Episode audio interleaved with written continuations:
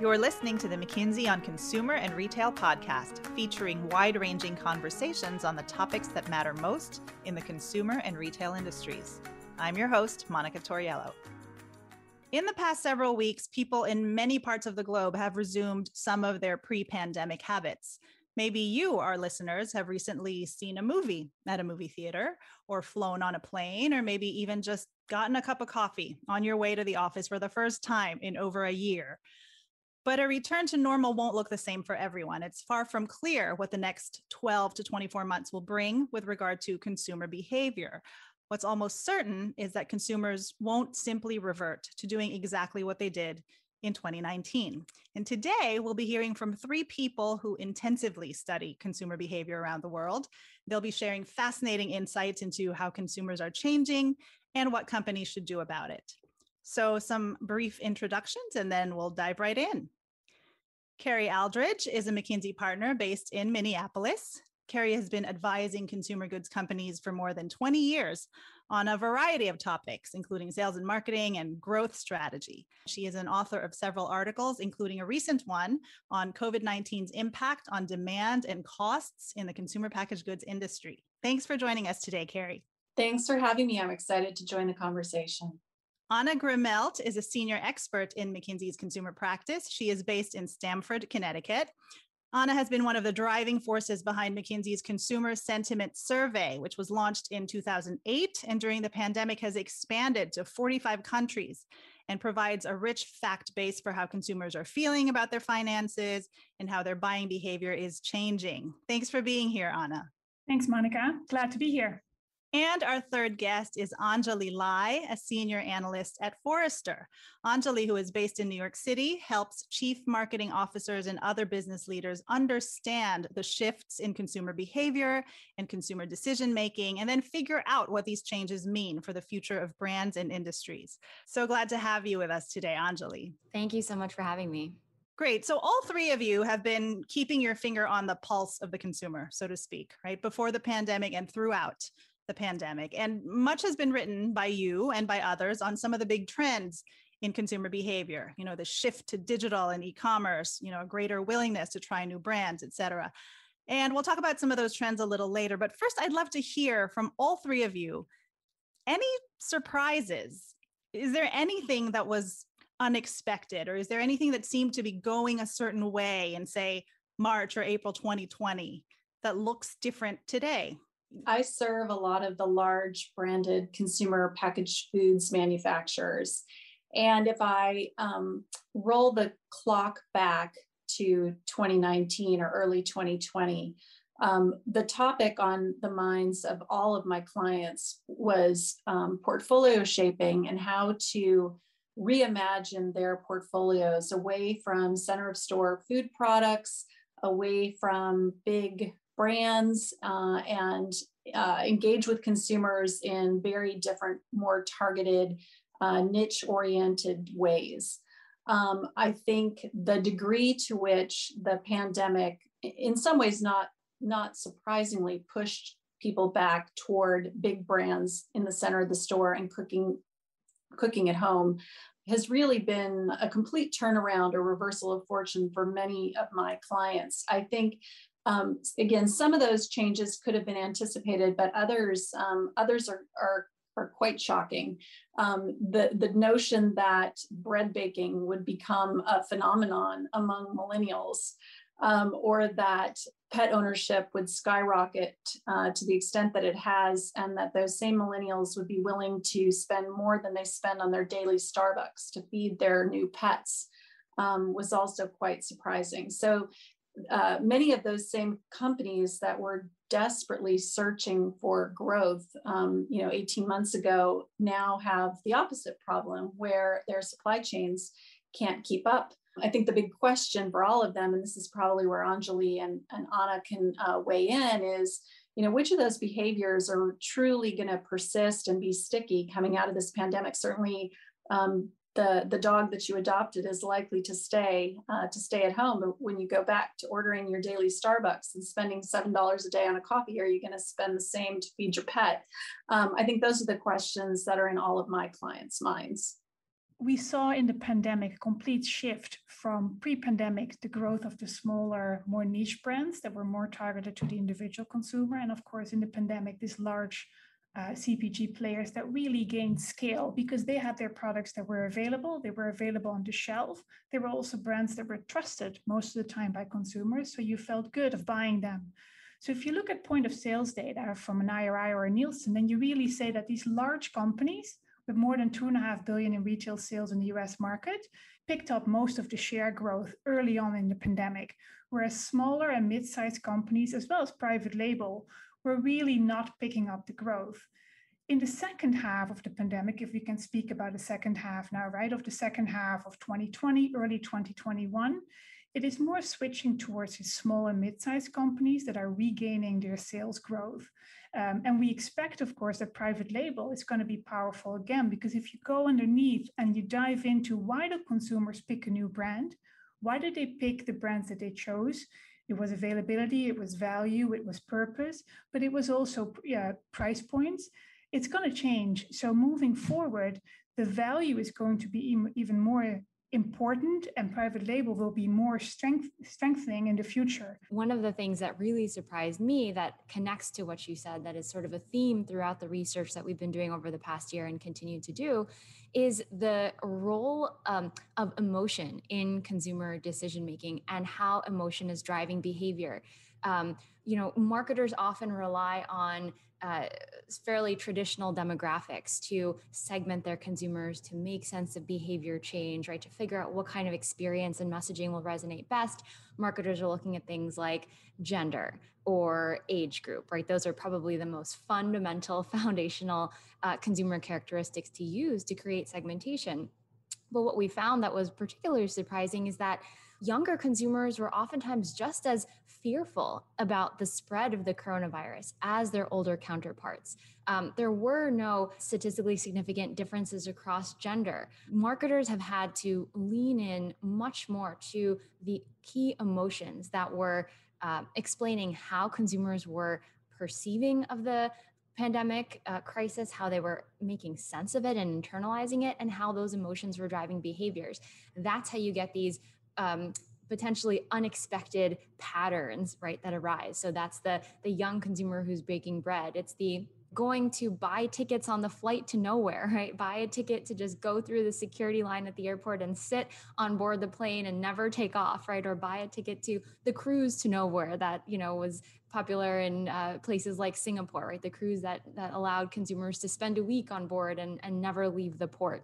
But then you also have consumers on the other end of the spectrum who are really uh, experiencing high levels of fear for, of course, their physical health, but also their financial health and the uncertainty around the state of the economy in the future, this almost illogical, irrational um, uh, attempt on consumers' parts to protect themselves from this looming, uh, intensifying crisis. So I think that role of emotion has been a consistent theme for me um, in terms of something that's been particularly surprising.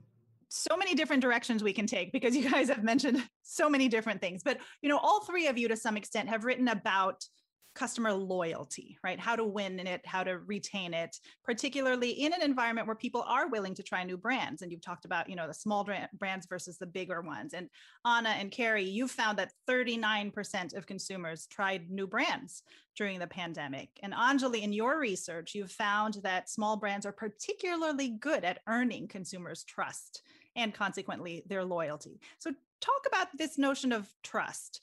You know, Anjali, in a recent blog post, you wrote, now is the time for companies to embrace trust as a strategic imperative. What does that mean? How should companies do that? And maybe give some examples of companies that are doing a good job at this. We've seen that consumers' willingness to experiment in general has been growing. So in two thousand ten, for instance, forty-four percent of U S online adults said that they were always willing to try or do new things, right? Try out new brands or new products. Fast forward to twenty twenty, and fifty-three percent of U S consumers are saying the same thing. And this trend, this upward sort of swing towards more and more experimentation is evident in the other countries and where, you know, where we're studying consumers in Europe and Asia Pacific. And so, you know, when we say that this is the company's moment to kind of build trust, companies have to try harder to prove that A, they are worthy of a consumer's trust, right? That they have the perception that they will fulfill their promises so that consumers are willing to try those companies out. And B, that they can experientially deliver on the promises they make. So when we look at sort of how trust has shifted, right, over time, um, consumer trust in uh, large social institutions has been fracturing. That's something we saw particularly during the pandemic, but it didn't start during the pandemic. This has been happening for many, many years. Uh, we've seen consumer trust in uh, family and friends growing. We've seen trust in peers, right? Fellow consumers growing. Again, that's not something that the pandemic started, but it was more accentuated during the last, uh, you know, sixteen months or so. Um, one of the biggest shifts in this trust transformation has been consumers' reliance on companies to help the consumer live the quality of life he or she wants. And that has really become evident during the course of the pandemic. And so now in many of the countries where we're studying consumers, consumers are more willing to believe that companies will follow through on their promises than the local or the national government, than religious institution or, you know, a social kind of institution, social group. This is the moment when this, the, you know, C E O, the C M O have to work together to understand how to take advantage of this moment and build essentially like trust capital that will help them through the next several years of this continued transformation. I think two interesting things, um, Anjali, that I am seeing with my clients that um, I think are in response to the trends that you just talked about uh, are the degree to which uh, even relatively mundane consumer packaged goods companies are thinking about the end-to-end consumer journey, including consumer experience pre and post-purchase, as they're trying to both understand how to serve their existing consumers, but also Um, looking for new ways to better meet consumer needs. So the notion that there is a pre and post-purchase experience related to a can of soda or a can of soup is a relatively novel idea, right? It's a can of soda or a can of soup. But um, increasingly, the most forward-thinking of my clients, you know, are really doing research across that entire spectrum to be able to understand consumers' needs as they're considering the, the range of options that are available to them, all the way through to satisfaction with the, you know, usage and even disposal of the packaging of the products that they offer. The other interesting thing that I'm seeing is a recognition Um, among my clients that um, marketing is a two-way dialogue, and the degree to which the consumer themselves now owns or shapes the narratives of many of their brands. So, you know, and, and again, this was happening before the pandemic, but I think was just, you know, vastly accelerated during the pandemic.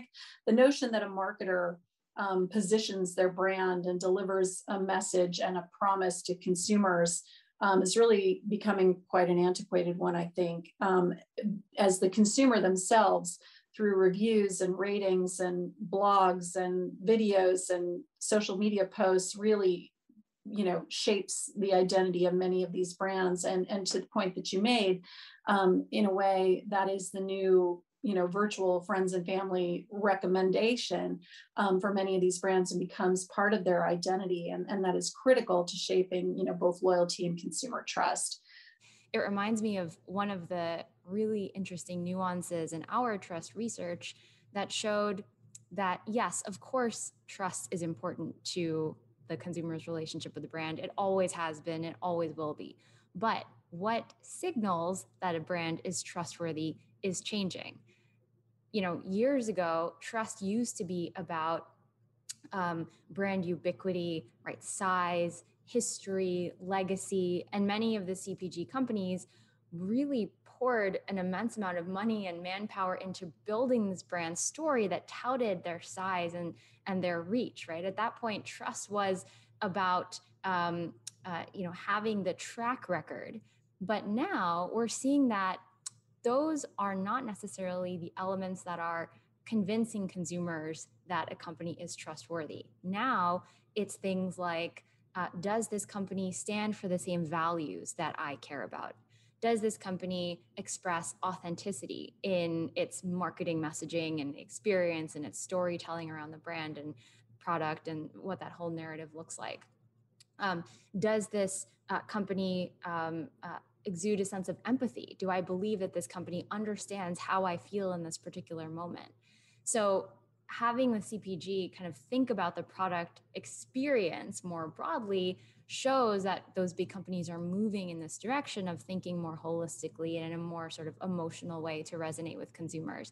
I think that's one of the things that the smaller companies have done really well, right? Is that they have an advantage of showing empathy and authenticity and anchoring their brand story in a set of values. And that's what has helped those small companies kind of establish that trusting bond with consumers right off the bat.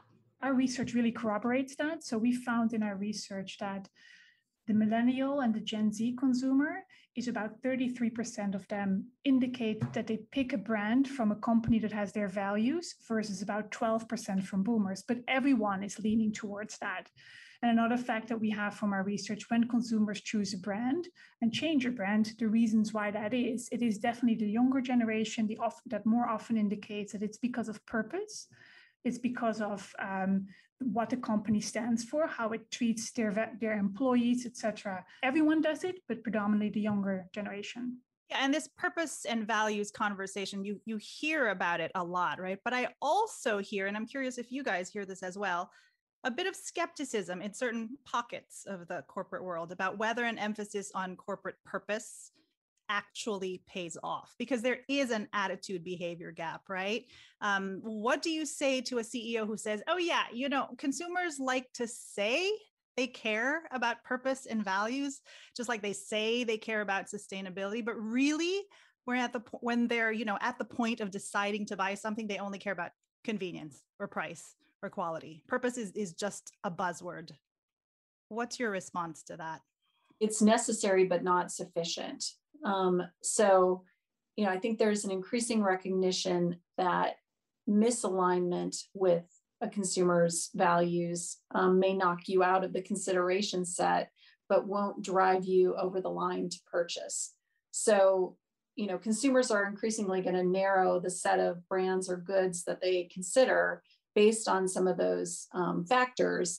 But it, it won't be the thing that drives them to purchase. You still have to have product superiority, whether that's, you know, taste superiority or functional superiority, or whether it's, you know, price value, a price value equation, you know, that works for the particular consumer. You know, we talk a lot about the pandemic, which definitely shone a light on health in general. But I think, you know, there are other crises that have, you know, come to light over the last year, year and a half around, you know, social justice and climate change, um, you know, that have really shaken um, the, the corporate community and helped them to understand how some of these factors are really fundamental in terms of the way that consumers um, both perceive, you know, themselves and, and the world around them, um, to the point where you actually see some some change happening um, as opposed to lip service, at least, you know, based on my observation with many of my clients.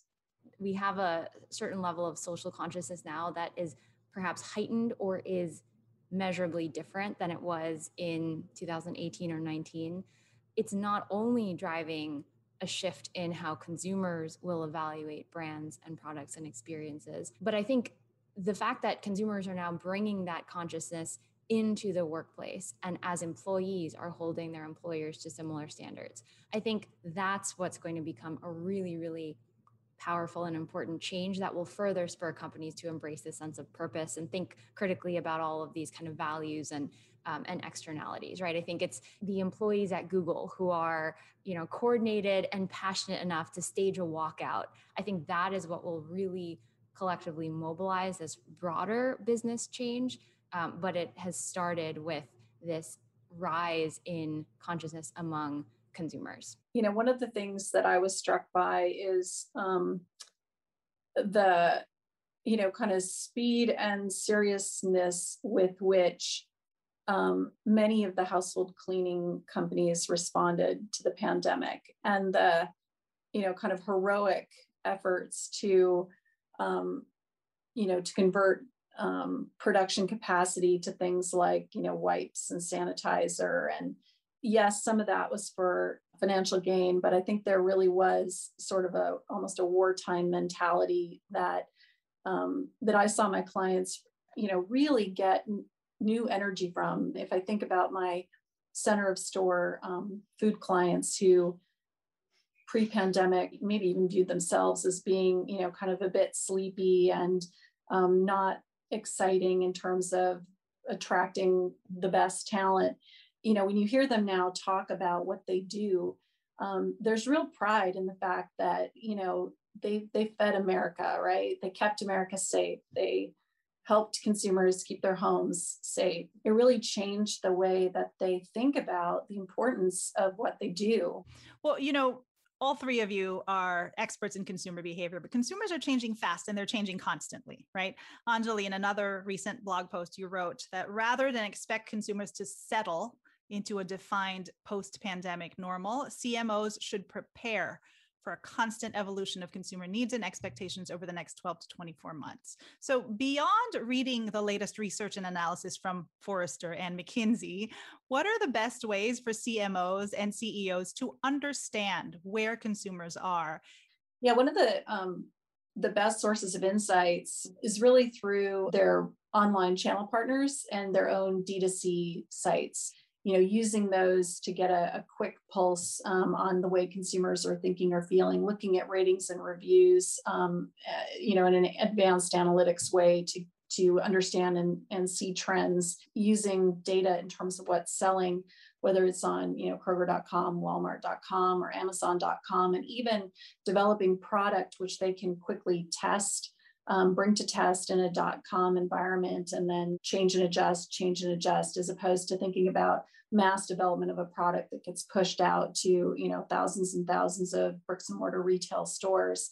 Um, so I, I think anything that, that companies can do to mine um, online data, consumers don't always know what they want, and, and they can't at this point predict how their behavior will, will change. And so traditional consumer research, which, you know, asked consumers how likely they were to, you know, purchase something, you know, is increasingly less relevant or reliable than actual data in market, which is why some of the data from online um, commerce sites, you know, can be so valuable. I was going to say, what is also very powerful related to this is what you see peers do. So peer companies, if you if you go to a conference like a CAGNY, where then uh, L'Oreal talks about how they use their D T C and their online sales platform to see what type of color lipstick do people really try, um, not buy, but try on their online platform. And that, that information is really critical for them to then know where to innovate. What's the color platform that people want, and what are the products that people want to try out on the digital form of themselves? Uh, similarly, I think it's very important to keep an open mind beyond your own borders to realize what's happening elsewhere in the world. Um, going back to the, the topic of purpose, um, it is very much alive in the U S. It's also very much alive in Europe. And to learn there what the power is of what consumers demand and how that drives consumer, you know, decisions of, of companies, of C P G companies, and what companies there are doing to meet consumer demands is something to learn from wherever you are in the world. This is probably a uh, really good moment for um, leaders to begin introducing new types of data collection into their portfolio, right? So instead of only relying on behavioral analytics or Uh, primarily relying on survey data, um, this is the time to introduce, um, you know, ethnography or digital ethnography, um, uh, focus groups, right? There could be qualitative online focus groups or other types of qualitative observational techniques to help round out the view of the consumer as a human being, really, not only as a consumer on this one journey towards purchasing from a specific brand, but as a consumer who is reaching for new tools and resources to make her life better and more resilient in this post-pandemic um, state. We had talked about in the beginning of the conversation what surprised us, right? And there are so many interesting points that came up, and we have been studying consumers for years and years, right? And we're still surprised. And I think this, this um, mentality of constantly um, questioning one's own assumptions about how a consumer behaves is really, really critical now. And there are so many fascinating tensions that need to be evaluated together to tell the full story. So yes, on one hand, consumers are doing more and more and more online. Um, and it's easy to kind of take that insight and run with it and believe that, okay, in the future, you know, everything is going to be digital first. But at the same time, you know, we have seen in our data that something like forty percent of consumers are also saying that they're tired of looking at their screens all the time and they wish they could disconnect, right? There is a technology um, strain that is very real and is measurably happening, right? Consumers, yes, are spending more time thinking about how a company plays a role in the uh, condition of the environment, but over half of consumers are still strained economically and are going for the more convenient or safer option, even if that means perhaps sacrificing their values at the time of purchase. And so these kinds of tensions will only come to light when marketing leaders are looking holistically at the consumer and using multiple lenses to observe uh, the consumer's decision-making process and pattern of behavior. I think we also um, shouldn't underestimate the resilience of consumers and the gravitational pull of life as we knew it before. I think one of the things that surprised me even in the last several weeks is the degree to which behaviors have bounced back. And if there's anything I've learned over the last eighteen months is that I don't have a crystal ball, or if I did, it is certainly broken, because there is no part of this last eighteen months that I ever could have in a million years predicted. Um, but what, what has been fascinating to me, even in just the last few weeks, I, um, I attended a graduation ceremony. And, um, you know, I remember at the beginning of the pandemic, um, there was a question posed by one of my companies. They asked every board member, when you look back, what's the one thing that's going to be blazingly obvious that we should, you know, either always have done or never have never have been doing? And one of the things that came up was shaking hands. We're never going to shake hands again. It should, you know, when this is all over, it's going to be blazingly obvious that that that you know you should never shake anyone's hand. And I attended this graduation ceremony um, in the beginning of June. So, um, you know, really early on into, um, into recovery. And what was striking to me is that the dean of that school shook the hand and, you know, physically embraced every single one of the thousand students that crossed that stage. And this is at an institution that, you know, had, like most educational institutions, been incredibly Um, thoughtful and conservative about their response, um, their public health response. And literally days after those restrictions had been lifted, the physical embrace, the you know urge to connect um, is so strong uh, that that it looked as if nothing, you know, none of this had ever happened. People are resilient, and you know, hundreds of years of behavior certainly have been meaningfully changed by the last eighteen months. But I think a lot of those behaviors um, will bounce back pretty quickly. So final question, just and just very briefly, if you could gather all the C E Os and C M Os of consumer companies in one room and leave them with one message to, you know, what is the one thing they need to do to uh, ensure success or to position themselves better for success in twenty twenty-one and twenty twenty-two, what would it be? What would your one message be? My one-liner, one message would be, be open for change and be agile. I would say, listen, don't tell. I would say that no company will survive the harsh climate of this decade, really, without a laser sharp focus on consumer emotion and motivation, in addition to behavior. Excellent. Thank you, Anjali, Anna, and Carrie. Great conversation, great insights. To our listeners, for the latest thinking from these experts, please see Anna and Carrie's articles on McKinsey dot com and Anjali's research on Forrester dot com. Till next time, I'm Monica Toriello. We hope you enjoyed this episode of the McKinsey on Consumer and Retail podcast. A transcript of this conversation will be posted on McKinsey dot com very soon. To suggest topics for future episodes, email us at consumer underscore podcast at McKinsey dot com. To stay connected with us, subscribe to our email alerts on McKinsey dot com. Thanks again for listening.